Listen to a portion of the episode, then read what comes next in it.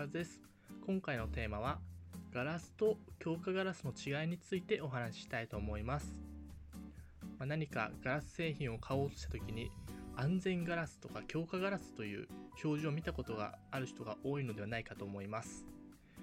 その強化ガラス、まあ、別名安全ガラスですが普通のガラスと何が違うんだろうということですね、まあ、その強化ガラスをまず作る方法としては、普通のガラスに熱処理を加えて急激に冷却したガラスを、まあ、強化ガラスと言っていると。で、まあ、見た目は、まあ、通常の人は、まあ、目で見てこっちが強化ガラスでこっちは普通のガラスっていうふうに見分けることは、まあ、ほぼほぼ無理だというふうに言われています。で、その熱処理を加えたガラス、その強化ガラスは、まあ、風圧強度の方が、まあ、通常よりも4倍程度の強度を持つと。なのでかなり丈夫になっていますね。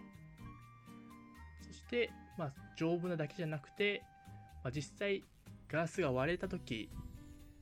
まあ、普通のガラスだとすごいバリッとは大きく割れてとんがって危ないっていうイメージが、まあ、私の中ではあるんですけれどもその強化ガラスの方は割れても粉々に砕け散るので、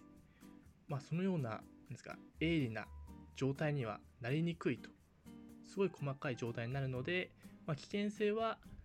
普通のガラスよりかは少なくなると。なのでそういう意味合いもあって安全ガラスとも言われているそうです。なのでまあガラス製品をなんか購入するとか選ぶ際にはまあ、そのようなことを考慮するとやっぱり強化ガラス安全ガラスと表示されているものを買った方が、まあ、もし何か割れちゃったりした時に安全であるということが分かりました